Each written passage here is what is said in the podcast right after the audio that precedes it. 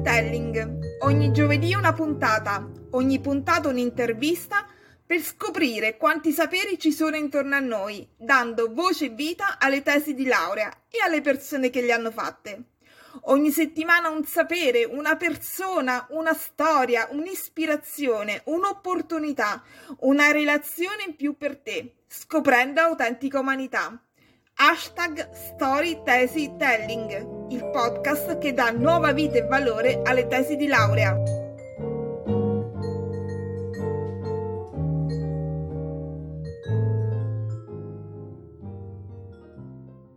Buon giovedì 7 settembre, Story Telling in the City, quarta stagione. Sono di nuovo tornata a Roma, sono qua in giro per la città a fare diversi impegni di lavoro e così sono mezzo qua verso Piazza della Repubblica c'è un bel po' di rumore, ma anche belle persone da incontrare, da farmi incuriosire per scambiarci percorsi di studi, tesi di laurea e percorsi di vita. Sono qui alla pasticceria Dagnino in Galleria Isetra e ho... mi sono fatta ispirare da una ragazza che ho qui davanti a me, ora al tavolino. Buongiorno Antonella Crisapulli. Ciao, buongiorno. Ciao Antonella, buongiorno. Allora, prima di accendere il microfono chiacchieravamo un po' di marketing e non solo, un po' internazionale, cioè una, mm, anche una, mi raccontai un po' il lavoro in ambito internazionale, no? Tu e il marketing o più in generale l'economia perché? È una bella domanda. Eh, allora, io ho seguito una, mm, un corso di studi un po' particolare che era in International Marketing eh, presso la European School of Economics dopo un diploma del liceo classico, quindi un salto abbastanza importante. In realtà il perché non era legato alla facoltà, devo essere sincera, quanto al modello di studi che avevo trovato, perché comunque in modo piuttosto innovativo per l'epoca era un'università tra le prime a prevedere un periodo di studio all'estero, uh, un, un, insegnamento in lingua inglese, degli stage annuali, quindi era più questo che mi ha attivato all'università e poi dentro l'offerta formativa ho scelto marketing che non una passione per il marketing che in realtà dal classico non potevo avere, devo essere sincera. Però effettivamente è una passione che è nata che mm, mi ha poi preso, quindi è stata una buona scelta. Ecco. Quindi ti ha soddisfatto, poi ha, risposto a quello che dicono i vari open day? Assolutamente sì, assolutamente sì. sì, sì. Più o meno che esami avevi fatto? Ti ricordi qualche materia? Eh, ma noi avevo fatto tutte le materie, allora diciamo i primi due anni erano comunque comuni con international business, quindi tutto quello che era la parte matematica, microeconomia, finanza, mm, se non ricordo male ragioneria, management, business e poi gli ultimi due anni non ho più esami di marketing, cioè marketing dello sport, marketing per i vari settori, eh, quindi la specialistica, la specializzazione diciamo si è poi realizzata negli ultimi due anni, insomma, quindi c'è una formazione in business e poi in marketing. Ed era stato facile per te venendo però dal liceo classico? Eh, sì, a parte la parte di matematica dove ovviamente ho avuto un pochino più di difficoltà, però vabbè, si è fatto, ho fatto, quindi è andata. Ok, e hai avuto modo veramente poi di studiare all'estero, di avere questa sì. apertura internazionale? Sì, sì, sì. Eh, sia perché comunque il percorso lo prevedeva, nel senso che al terzo anno tutti dovevamo, adesso non so come ora, sono passati alcuni anni, però ehm, al terzo anno tutti dovevamo andare in uno dei campus all'estero convenzionati. Io sono stata fuori un trimestre a Londra e mm, sia perché comunque le aziende nelle quali facevamo gli stage erano spesso aziende con un profilo internazionale, quindi o comunque c'era quella, quell'approccio, quindi sì assolutamente. Anche i contenuti, gli insegnanti che non erano professori e basta, ma erano anche eh, professionisti nel loro settore, quindi sì, hanno dato una formazione molto pratica, direi. Ecco. Gli esami anche si devono fare in lingua o comunque studiavate in italiano e poi... Primo anno era in italiano, il secondo francamente non mi ricordo, sicuramente il terzo e quarto, perché erano quattro anni in realtà totali, erano in inglese. Quindi è diventata mano a mano più internazionale, ecco. Ok, man mano poi è arrivato il momento della tesi, che cosa avevi scelto per la tesi? O l'hai scelto tu, ti è stata assegnata? Raccontaci un po'. Allora, uh, se non ricordo male, il mio eh, relatore era l'insegnante di, credo, International Business Strategy o qualcosa del genere, sono passati alcuni anni, e mh, la tesi di laurea era eh, in modelli di diffusione di una tecnologia chiamata iMod, comparandone la diffusione in Italia e in Giappone sì, la tesi l'avevo scelta io, l'argomento l'avevo scelto io. Allora, era il 2005, quindi sono passati quasi vent'anni. E eh, per chi non se lo ricordo, per chi non c'era, nel 2005 non avevamo gli smartphone, non c'era internet sul cellulare e, ed erano appena venuti fuori dei tentativi di cellulari della Wind con una tecnologia che era appunto questa tecnologia iMod che in teoria doveva permettere di fare un accesso a internet non quello di oggi, non così veloce per scaricare piccole immagini, piccoli video eccetera. Tecnologia che veniva dal Giappone perché era una convenzione tra eh, una società telefonica giapponese che poi aveva venduto il modello ad altri paesi, solo che in Giappone la tecnologia si è diffusa tantissimo e in Italia no e poi sono subentrate altre tecnologie che francamente non sto a nominare visto che poi ho preso un'altra strada a livello lavorativo però era diciamo questo l'obiettivo, i modelli di diffusione, capire i modelli di diffusione diversi i motivi anche culturali, la differenza diciamo di alfabetizzazione informatica dei due popoli. Beh, I giapponesi lo sappiamo, sono sempre stati più tecnologici, quindi questa cosa mi ha sempre affascinato, insomma, mm. questa differenza di approccio a, a, una cosa che in realtà anche per noi doveva essere utile, ma ci siamo arrivati dopo in un altro modo, perché poi è arrivata un'altra tecnologia. L'emot in Italia è morto, in realtà non, purtroppo non, non l'ho mai sentita, devo dire. Forse lo so io, è arrivato della tesi. Poi è arrivato in 2G, 3G. Esatto, esatto. Da noi si è sviluppato dopo, probabilmente perché il modo in cui l'accesso è avvenuto è stato diverso, più adatto al mercato italiano. Non lo so, poi mm, mi sono spostata su altro, quindi non, non posso parlarne, non ho idee. E quindi che tipo di, diciamo, tra virgolette, letteratura avevi dovuto studiare? Dei casi aziendali giapponesi, non ti ricordo? Allora, la svolta no, la ricerca l'avevo fatta, il relatore mi ha aiutato parecchio, ovviamente, e avevo fatto proprio un discorso di ricerca sia dei modelli di diffusione a livello proprio di numerici, di vendite, di accesso a, a internet tramite questa tecnologia, eh, delle modalità di eh, promozione e marketing che, state, che erano state utilizzate nei due diversi paesi. E in realtà siccome io sono di quelli a cui il Giappone e l'Oriente è sempre stato, insomma, mi è sempre affascinato in realtà, quindi era stato anche un modo per studiare questa differenza culturale, però da un punto di vista che era più vicino in qualche modo a quello che studiavo io, che era quello del, del marketing in realtà, di un prodotto che in teoria doveva essere internazionale, in pratica ha avuto effetti molto diversi, poi su dei mercati diversi. Mm-hmm. È stato questo. Ok, finita questa tesi è andato tutto bene? Sì, sì. La, la discussione è sì. sì, sì, assolutamente sì. Ok con la laurea in tasca di International Marketing alle European School of Economics, poi che si fa? Come è andata a te la vita? Che, che, ti sei, che parte ti sei aperta? Probabilmente per l'approccio che avevamo avuto, che ripeto era molto pratico, c'era stato molto approccio alla gestione, gestione aziendale o altro, io e due colleghi abbiamo deciso di aprire un'attività, eh, all'inizio era un'agenzia di viaggi, Dopo qualche anno abbiamo deciso di convertire in qualche maniera l'attività perché non ci piaceva moltissimo il settore e ci siamo spostati sempre più verso la parte di viaggi sì, ma studio. Quindi vacanze studio, anno scolastico all'estero, università e altro. Questa cosa è andata avanti dal 2005 fino al 2020. Eh, Tanto? Eh sì, parecchio tempo sì.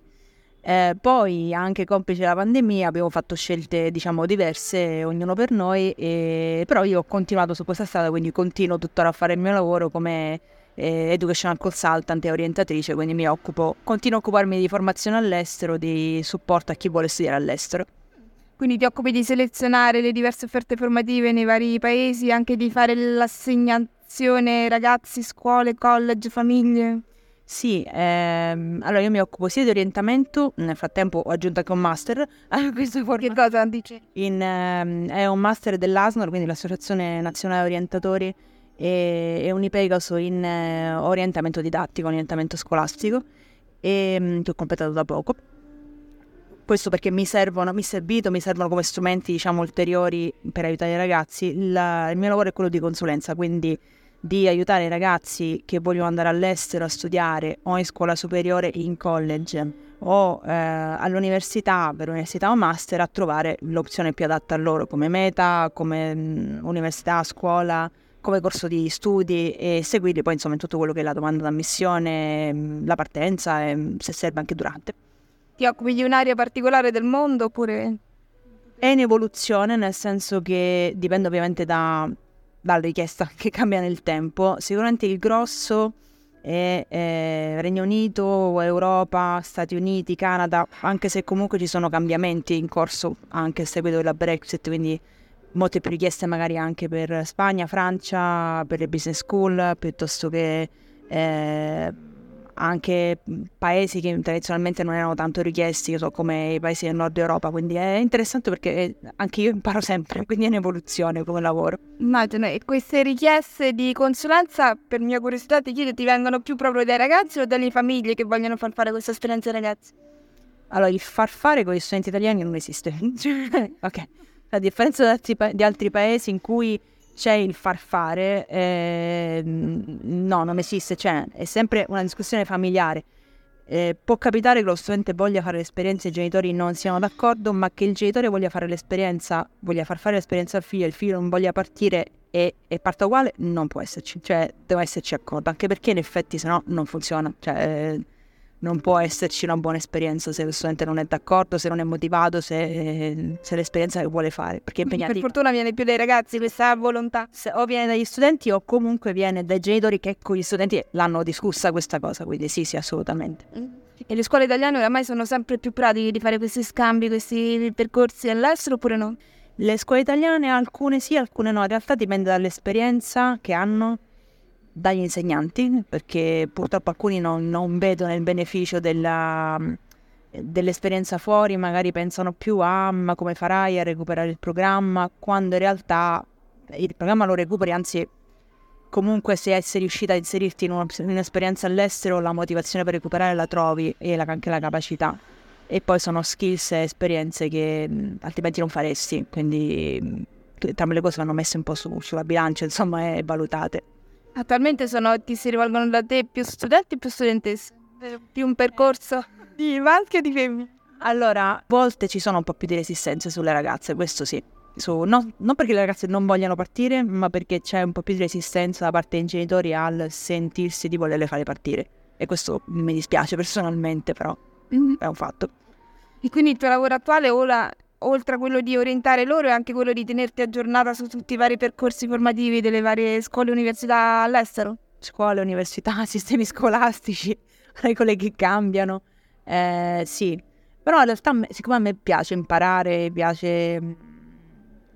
Allora, mi piace la relazione con i ragazzi, parlarci, capire, aiutarli a capire cos'è la cosa migliore per loro, arrivarci insieme poi li vedi anche crescere, quindi è anche divertente in realtà come cosa, è interessante. Però a me, a me piace imparare cose nuove, se no mi annoierei, quindi in realtà è un lavoro adatto a me perché devo per forza imparare cose nuove, quindi va bene, lo faccio volentieri. Li vai anche a visitare le scuole che consigli? Sì, eh, ah. tu, tutto è impossibile perché dovrei stare fuori anni e anni e comunque poi ricominciare, però il più possibile, almeno due o tre volte l'anno mm, ci sono dei momenti in cui oltre a partecipare a convegni, workshop, incontrare referenti delle scuole, college o delle università, e mm, sì, vado anche a visitarne, ripeto, quanto più possibile ovviamente perché i ragazzi vanno seguiti.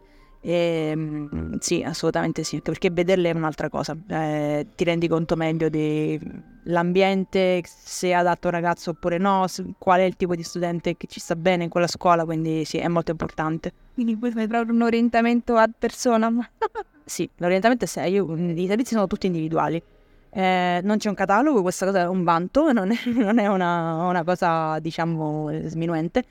Eh, il servizio è sempre individuale, cioè sempre un colloquio iniziale, conoscitivo, più di uno se serve. C'è sempre il percorso di orientamento che io chiamo assessment, con 2, 3, 5, dipende quelli che servono, colloqui di orientamento, con tutti gli strumenti dell'orientamento, bilancio di competenze, quelli che servono per ogni studente e poi la ricerca, l'individuazione delle varie opzioni disponibili e così via. Tornano tutti soddisfatti o c'è anche qualche delusione di ritorno? Allora, l'esperienza, secondo me, io, io cerco sempre di risentirli tutti, durante, sicuramente e anche dopo. Ehm, l'esperienza, penso che concordi anche ai ragazzi, è sempre positiva anche quando non è come te l'aspettavi. Nel senso che più che deludente a volte non è come te l'aspettavi, per esempio. Ehm, c'è stato qualche ragazzo, un ragazzo ad esempio che è tornato quest'anno che mi ha detto sì, sono contento, ma pensavo si studiasse meno. Ok, non è esattamente una delusione, è un'aspettativa diversa. Eh, oppure l'aspettativa di una vita magari in college che era diversa come ti aspettavi, oppure la consapevolezza che mi ha detto qualcuno di quando hai finito l'esperienza che avresti potuto farti coinvolgere un po' di più nell'attività, negli sport, ne avresti tratto più beneficio però ci sta, c'è un'esperienza di crescita pure quello, pure sapere che mh, potevi fare una scelta diversa o vivertela in un altro modo. Quindi secondo me è sempre positiva. Sempre comunque di crescita, Esatto. di confronto. Esatto, sì, ma anche di riflessione su te stesso, di mm, consapevolezza, ecco, sì. In Giappone hai mandato qualcuno? No, il Giappone purtroppo non è un paese che, che tratto, anche se in realtà sarebbe interessante perché ci sono delle università valide che hanno, esperie- che hanno programmi in lingua inglese, mm, però devo dire no, non mi è capitato, no. Ora un po' così a freddo a caldo che dir si voglia a questo tavolino, tornando comunque tuo- al tuo percorso di studi, pensi che ti abbia comunque mh, eh, lasciato qualcosa, ti sia servito per poi intraprendere questo percorso professionale che hai compiuto? Sì, assolutamente. Sia perché ovviamente tutto quello che abbiamo studiato e fatto, ripeto, i corsi erano anche molto pratici, progetti di gruppo, studi aziendali, eccetera, nella gestione, cioè nel senso io lavoro in modo autonomo, quindi nella gestione di quello che è una, il piano editoriale, ora si chiama piano editoriale, quando sono stato io non c'erano i social, però non è importante, il marketing è quello, la realtà, quindi la comunicazione, i principi del marketing, i principi di gestione di un business, di un'attività, sì, cioè, non altrimenti l'avrei magari dovuto studiare separatamente, ma non avrei avuto forse quello spirito e anche l'incoraggiamento eh, che abbiamo avuto perché la mentalità era quella di non essere necessariamente dipendente di qualche azienda, ma di fare il nostro, se volevamo. Questo secondo me, per me che venivo da un piccolo centro eh, in Sicilia, non era una mentalità che mi apparteneva quindi eh, sono molto contenta che qualcuno me l'abbia data questa mentalità, questo approccio. Sì. Grazie, grazie mille. Antonella, dove ti trovano quindi per chi vuole perco- intraprendere un percorso appunto così all'estero? Allora, io ho un ufficio a Roma, ma ho studenti in tutta Italia che seguo tranquillamente a distanza, in videochiamata e con tutti i mezzi disponibili. E i miei contatti sono tutti sul sito che è www.antonellacrisafulli.it. E quindi a proposito di marketing fai tutto da sola? Anche tutta la parte appunto promozionale, comunicazione? Al momento sì, anche perché è un intermezzo interessante e creativo tra le altre cose. Quindi poi vabbè, io sono quello che definiscono multipotenziale, quindi in realtà variare un po' oggi in marketing, domani mi occupo dell'apprendimento, dell'orientamento e, e inter- rende le giornate interessanti, quindi sì. Bene, bene, complimenti e auguri per la tua attività. Ora immagino che settembre, ottobre sia comunque una bella ripartenza, bella densa. Sì, sì, abbiamo già ricominciato, sì, assolutamente. Senti, prendiamo un augurio di buona vita, sono tutte citazioni di persone famose che mi ispirano nel fare questo progetto appunto di condivisione di percorsi di studi di vita. Che colore ti piace? Prendiamo l'arancio. Vai con l'arancio, io prendo, boh, prendiamo un verde, vediamo chi ci capita. Qui stanno anche suonando il pianoforte, vai. Chi ti capita? Ah, questo è bello. Allora, eh, Conrad Lorenz, la vita è un processo che cerca conoscenza, vivere e imparare. Perfetto, per te, per- te la puoi mettere vicino alla targhetta?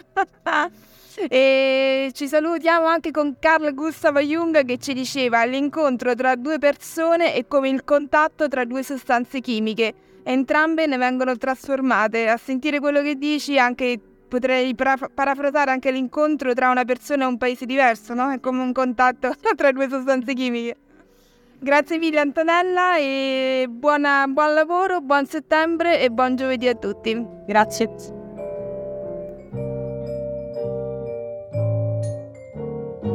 Ehi, aspetta!